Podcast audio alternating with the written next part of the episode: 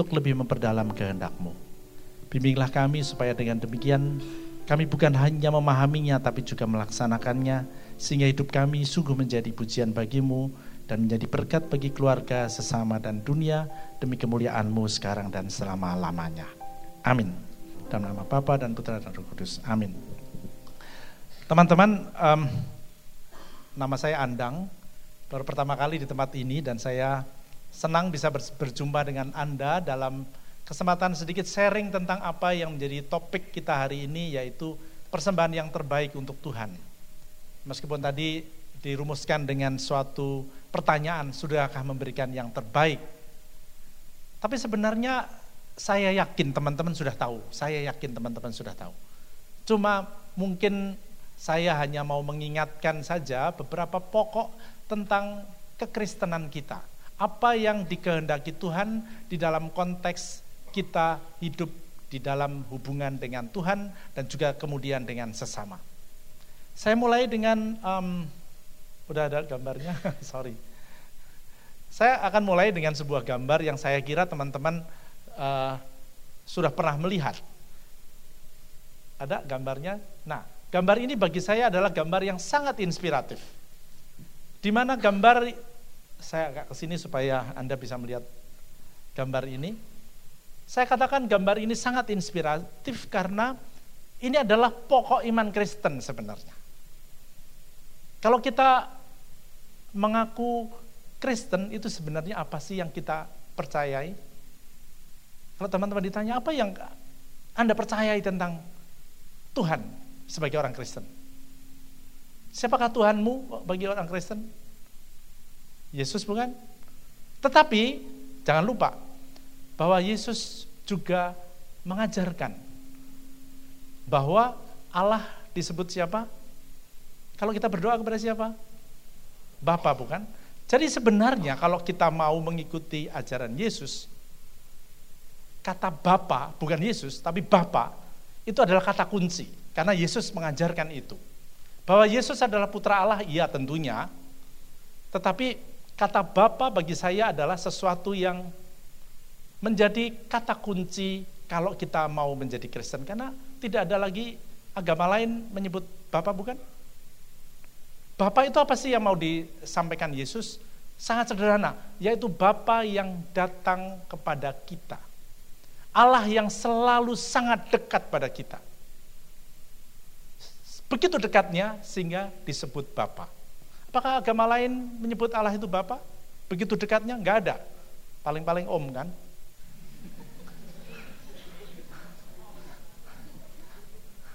Well, itulah Bapa. Di mana Allah itu datang begitu dekat lalu mengetuk pintu kita. Nah, apakah gambar ini hanya sekedar kayangan orang? Tidak, tidak. Itu ada di dalam kitab Wahyu. Ketika dikatakan bahwa oh, klikernya belum dipasang kali ya. Udah dipasang belum? Oh, udah. Oh no no no. Nah, oke. Okay. Dalam kitab Wahyu dikatakan, lihatlah, aku berdiri di muka pintu dan mengetuk. Jikalau ada orang yang mendengar suaraku dan membukakan pintu, aku akan masuk mendapatkannya dan aku makan bersama-sama dengan dia dan ia bersama-sama dengan aku. Sebenarnya ini inti kekristenan yaitu membiarkan Allah disebut Bapa dan Bapa datang pada kita. Karena cita-cita orang Kristen adalah bersatu dengan Bapa. Di dalam ayat-ayat yang lain pasti kita tahu tentang pokok anggur bukan? Akulah pokok anggur yang benar dan kamulah ranting-rantingnya di dalam Yohanes 15. Tapi intinya adalah persatuan dengan Bapa. Itu menjadi sesuatu yang sangat penting. Jadi kalau mau diringkas, sudahkah memberikan yang terbaik untuk Tuhan? Atau apa yang terbaik untuk Tuhan? Sangat sederhana, buka pintu hatimu. Kan tadi kita mengatakan persembahan hati. Persembahan hati itu apa? Membiarkan Allah itu masuk dalam hati kita. Dan kehendaknya yang terjadi. Dan itu sebenarnya diajarkan Yesus juga bukan hanya soal Allah itu sebagai Bapa. Tapi di dalam doa Bapa kami kita tahu bukan?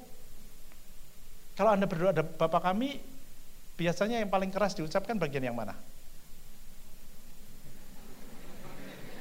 Semua langsung tertawa kan?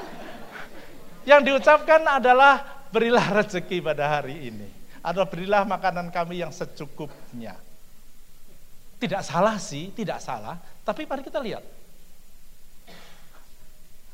Oke. Okay. Um, ini dulu deh. Uh, satu lagi, satu lagi Jan. No, no. Oh, kok tidak mau ya? Sorry.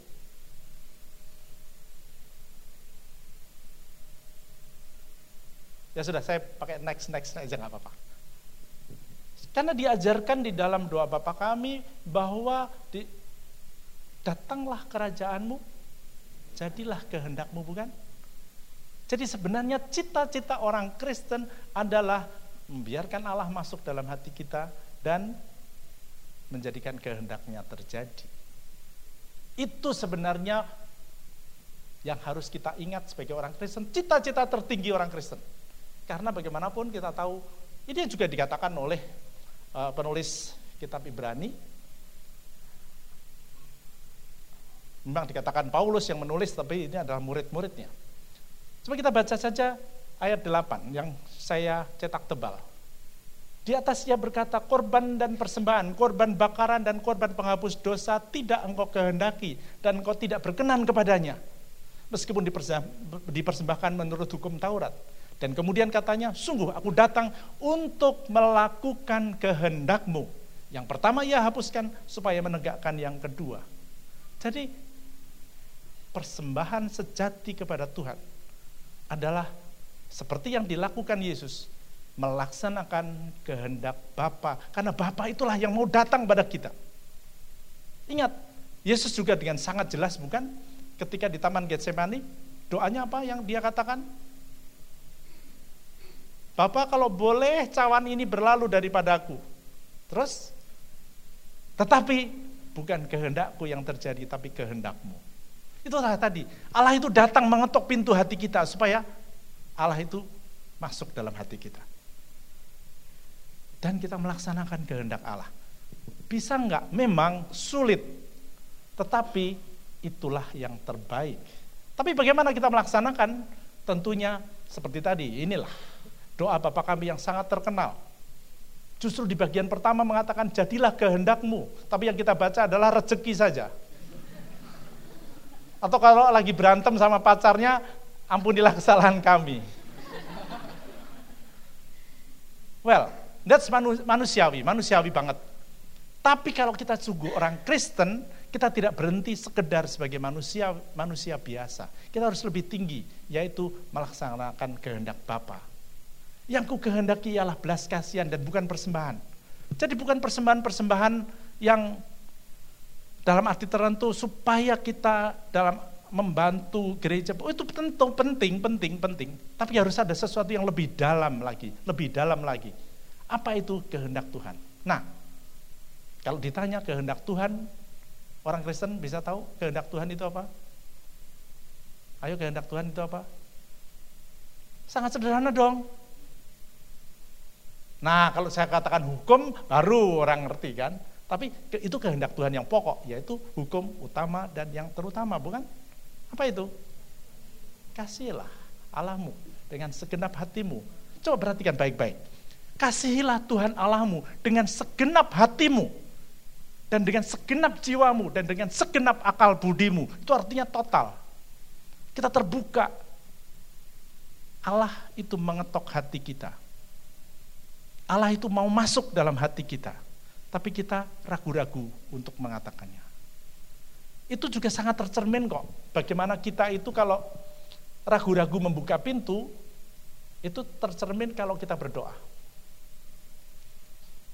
Berdoa kan harusnya berkomunikasi dengan Tuhan dan membuka hati kan. Tapi coba Anda, kalau berdoa apa yang Anda lakukan? Apa yang Anda lakukan kalau berdoa? Meminta, terus bersyukur, terus minta maaf. Terus, nah intinya kan hanya bersyukur, minta maaf, minta, mohon, mohon, mohon, minta. Artinya apa? Kita lebih memikirkan diri sendiri. Ya enggak kok, saya juga minta untuk orang lain kok. Ngomong-ngomong di sini siapa yang sudah menikah? Siapa? Pernah mendoakan mertua enggak? Ah, pernah. well, oke. Okay. Saya hanya mau mengatakan kalau tidak hati-hati itulah doa kita pun masih sangat egois.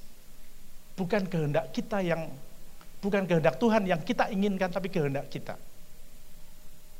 Ini masih jauh dari cita-cita orang Kristen sebenarnya. Tapi karena hari ini topiknya adalah, sudahkah aku memberikan persembahan yang terbaik? Saya tunjukkan yang terbaik itu apa. Surat Santo Paulus kepada umat di Efesus juga mengatakan kurang lebih yang sama. Sebab itu jadilah penurut-penurut Allah seperti anak-anak yang kekasih dan hiduplah di dalam kasih. Sebagaimana Kristus Yesus juga telah mengasihi kamu dan telah menyerahkan dirinya untuk kita sebagai persembahan dan korban yang harum bagi Allah. Jadi persembahan dan korban yang harum adalah pemberian diri seutuhnya seperti Yesus. Dan kita tahu yang namanya kasih adalah ketika kita seperti dikatakan Yesus tidak ada kasih yang lebih besar daripada kasih seorang yang memberikan nyawanya untuk sahabat-sahabatnya. Memberikan nyawanya untuk sahabat-sahabatnya. Itulah kasih. Jadi Logikanya adalah Allah itu masuk. Mau masuk dalam hati kita. Kalau kita menerima kehendak Allah, kita akan melaksanakan secara total. Dan Yesus memberikan contoh. Dan inilah yang disebut kasih. Cuma hari ini saya ingin memperdalam apa sih yang dimaksud dengan kasih. Kita tahu orang Kristen disebut agama yang sangat mengagungkan kasih. Tetapi sebenarnya kasih itu apa sih? Di dalam bahasa Indonesia ada tiga kategori. Sayang, cinta, dan kasih. Ya enggak? Ada yang lain? Setahu saya hanya ada tiga. Nah saya membedakan. Saya membedakan. Terutama kalau kita dalam arti tertentu yang paling konkret ketika mengatakan sayang kepada seseorang. Ya, kalau Anda mengatakan sayang pada seseorang, apa sih yang Anda pikirkan? Perasaan bukan? Perasaan sangat tertarik, perasaan untuk selalu dekat gitu kan. Ya jelek-jelek begini saya pernah jatuh cinta jadi bisa cerita. Tapi coba perhatikan baik-baik, coba perhatikan baik-baik.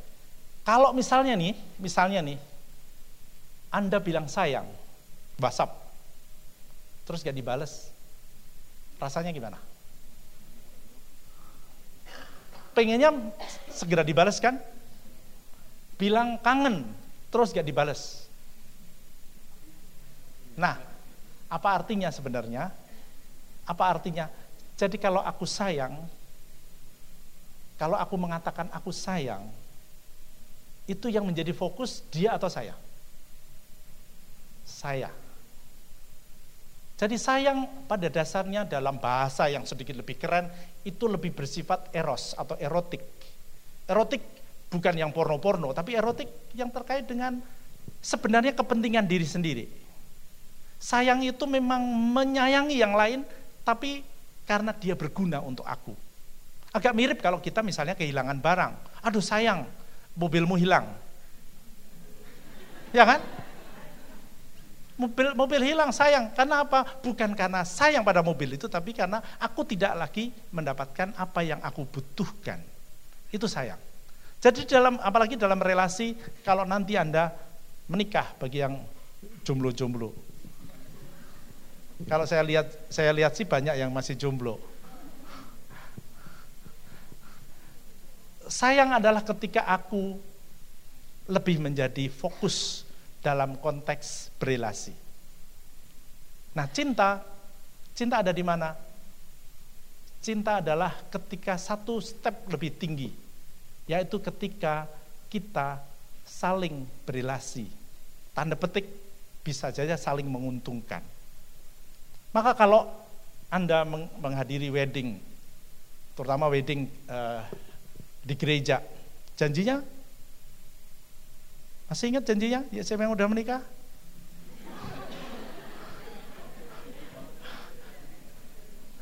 Aku, Andang, menerima engkau, Maria, sebagai istriku. Aku akan mengasihi dan mengabdikan hidupku dalam suka dan duka, untung dan malang, dalam sehat maupun sakit, dalam kurus maupun gemuk, Loh, boleh kalau kalau nanti Anda menikah boleh ditambahkan. Kenceng maupun keriput, ada rambut apa enggak gitu. Boleh boleh ditambahkan. Dan yang penting adalah aku akan mengasihimu sampai maut memisahkan kita. Ya kan? Sampai maut memisahkan kita. Tapi jangan didoakan supaya cepat mati. Tapi gini, apa yang terjadi ketika orang berjanji saling mencintai adalah kata saling tadi. Aku mau memberikan dirimu tapi dengan harapan bahwa engkau memberikan diriku untuk aku. Itu namanya cinta. Jadi ada step sudah lebih tinggi. Kalau tadi sayang itu atau dalam bahasa Inggris sebenarnya lebih lebih jelas infatuation di mana aku lebih tertarik justru ketertarikan itu untuk memenuhi kebutuhan aku.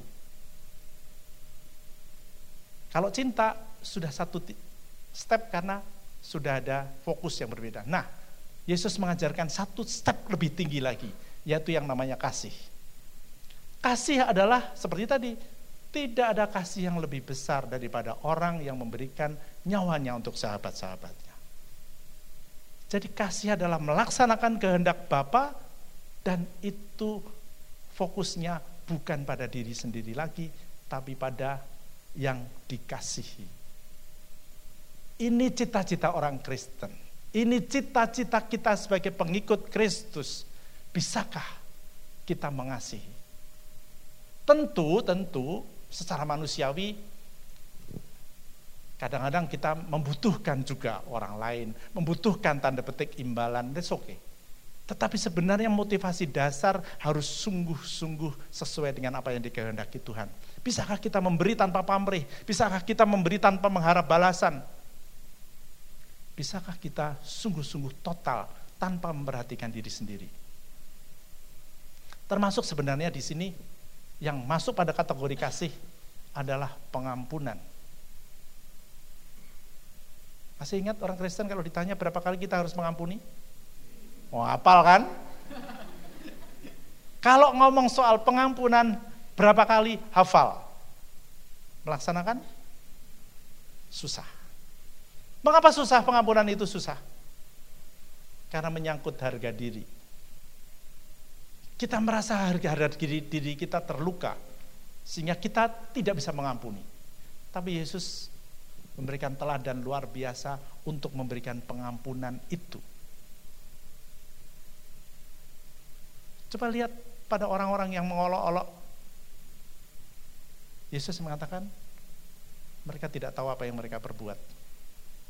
Oh ya, ada jin kafir. Dia tidak tahu apa yang dia perbuat.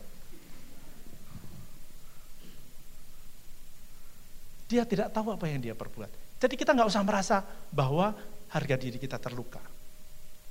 Tapi inilah memberikan diri tentu saja banyak sekali wujudnya di dalam hidup kita. Tapi kembali yang mau saya garis bawahi adalah mari kita mengingat apa sih cita-cita kita sebagai orang Kristen. Yaitu membiarkan Allah masuk dalam hati kita. Dia selalu mengetok hati kita dia selalu mau masuk dalam hati kita. Dia ingin makan bersama-sama dengan kita. Maka persembahan paling baik dalam konteks ini adalah membuka pintu. Membiarkan dia berkarya dalam diri kita. Nah, ngomong-ngomong membiarkan diri kita berkarya dalam diri kita, kan kita selalu berdoa juga bukan? Berdoa supaya kita mendapatkan berkat. Ya kan?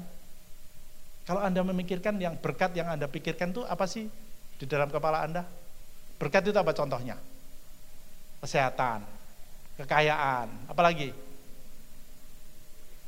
Kebijaksanaan, apalagi? Keluarga yang baik, udara yang baik. Coba perhatikan, perhatikan baik-baik. Itu masih iman yang egois. Karena apa? Yang kita pikir berkat hanya yang menyenangkan bukan? Apakah Anda memahami Bapa itu hanya memberi yang menyenangkan pada kita? Pasti tidak. Justru kalau kita tahu bahwa yang namanya Bapa adalah yang selalu mendidik kita, maka Bapa itulah yang selalu berkarya dalam diri kita. Tuhan memang tidak memberi, membuat kita di dalam pencobaan, tapi dia memberikan kesulitan supaya kita menjadi makin kuat. Supaya kita berbuah banyak. Masih ingat di dalam perumpamaan tentang tukang kebun? Di dalam Lukas bab 13, ada pemilik tukang kebun melihat kebunnya dan ada satu pohon tidak berbuah. Apa katanya kepada tukang kebun? Tebang, tapi tukang tebun ngomong apa? Berikan waktu aku. Buka gadget suci Anda. Buka gadget suci. Lukas bab 13 ayat 8. Lukas bab 13 ayat 8.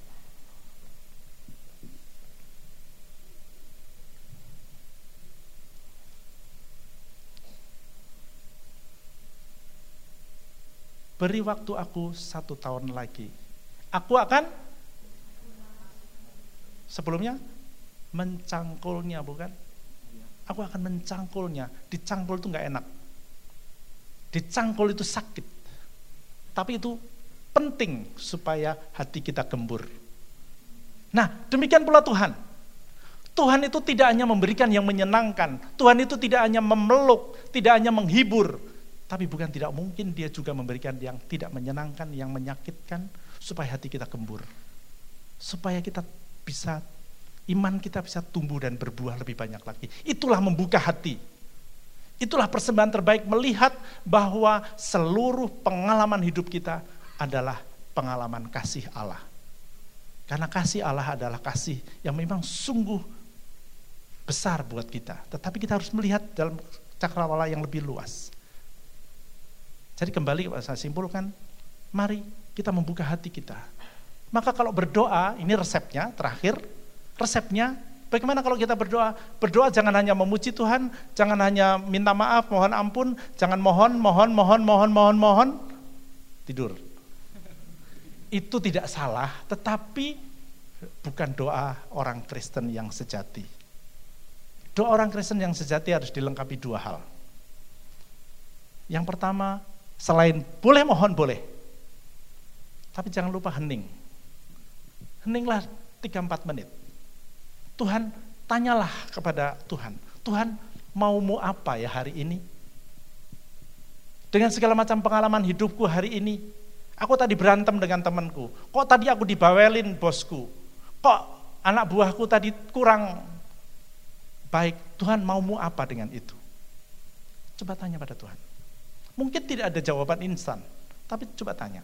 Tapi yang ketiga, selain mohon, mohon, mohon, mohon, hening, yang ketiga adalah sama seperti doa Yesus. Tuhan, bukan kehendakku yang terjadi, tapi kehendakmu. Itulah membuka hati yang paling besar. Maka yang kedua, resep yang kedua. Karena bagaimanapun kita adalah manusia. Sayang boleh. Sayang boleh. Tapi mari kita tingkatkan terutama terutama bagi mereka yang sudah menikah. Jangan lupa bahwa kasih itu lebih tinggi daripada cinta. Nanti kalau juga Anda menikah,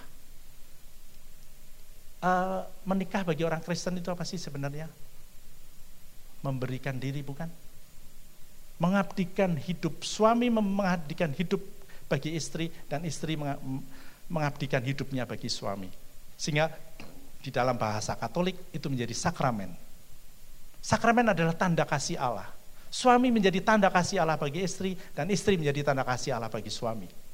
Maka sebenarnya kalau kita mau bertumbuh di dalam kasih dan memberikan persembahan yang paling baik, kalau Anda sudah menikah, jangan pernah bertanya, aku sudah dapat apa dari istriku, aku sudah dapat apa dari suamiku. Tapi bertanyalah, Aku sudah memberikan apa pada suamiku, aku sudah memberikan apa pada istriku, tanpa ingin mendapatkan imbalan. Karena kasih adalah sungguh-sungguh berfokus pada yang dikasihi, bukan pada diri sendiri. Saya kira teman-teman, kalau kita ingat bahwa Allah itu merindukan untuk bersatu dengan kita dan masuk dalam hati kita, dan kita bertumbuh di dalam kasih, maka persembahan yang terbaik adalah membuka hati dan bertumbuh di dalam pengorbanan diri untuk memberikan diri kepada keluarga, pada sesama, dan pada dunia. Waktunya sudah habis, Tuhan memberkati. Amin.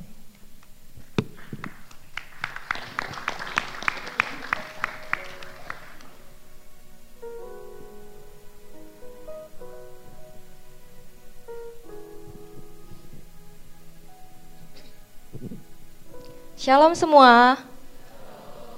Puji syukur pada Tuhan sudah memimpin ibadah kita dan terima kasih kepada Romo Andang yang sudah menyediakan waktunya dari berbagai jadwalnya mungkin yang penuh dan kekuatan kesehatan kiranya menjadi buat Romo dan juga keluarga menjadi berkat bagi pelayanannya juga.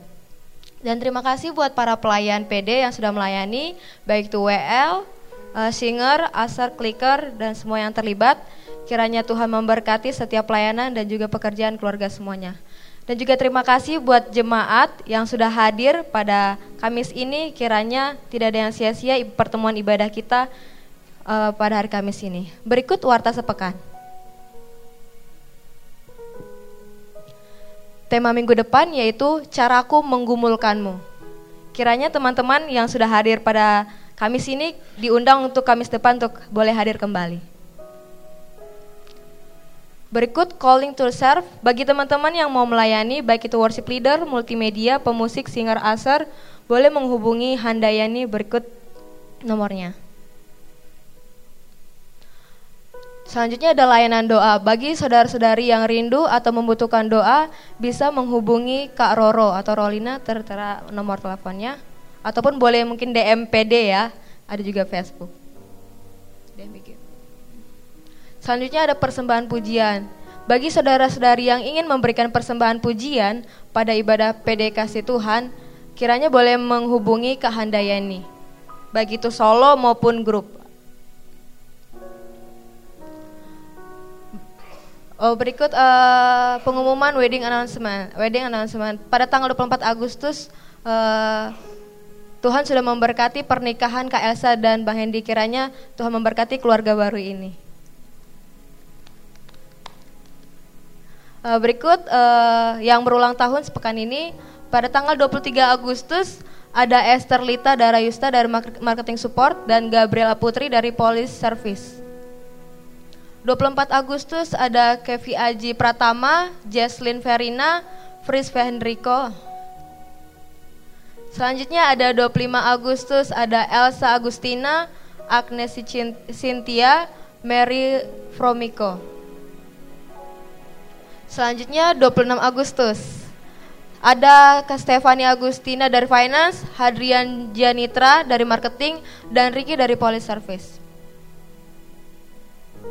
Selanjutnya 27 Agustus ada Vivaldi dari Finance and Accounting dan Firna, Firnanda Nugraha dari Personal Lines Division. Selanjutnya 28 Agustus ada Bernadetta Yanita dari admin pusat HID, Joni IT Development, Vivi dari HCD Recruitment. Selanjutnya ada 20, tanggal 29 Agustus ada Agustina Suryanti dari Arsif, Hasan Audit, Mai Saroh dari Health Instant Claim.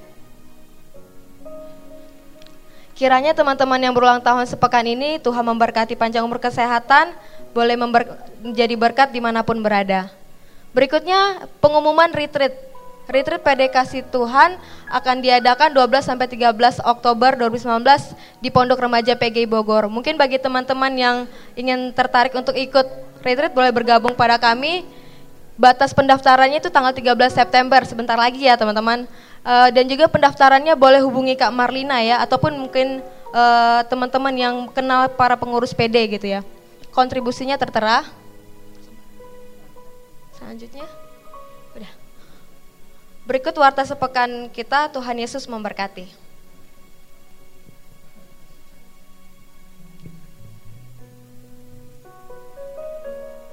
Baik teman-teman sekalian, tiba saatnya kita memberikan persembahan yang terbaik untuk Tuhan. Dan sambil memberikan persembahan, kita akan uh, menikmati persembahan pujian dari Glorify. kepada Glorify, dipersilakan.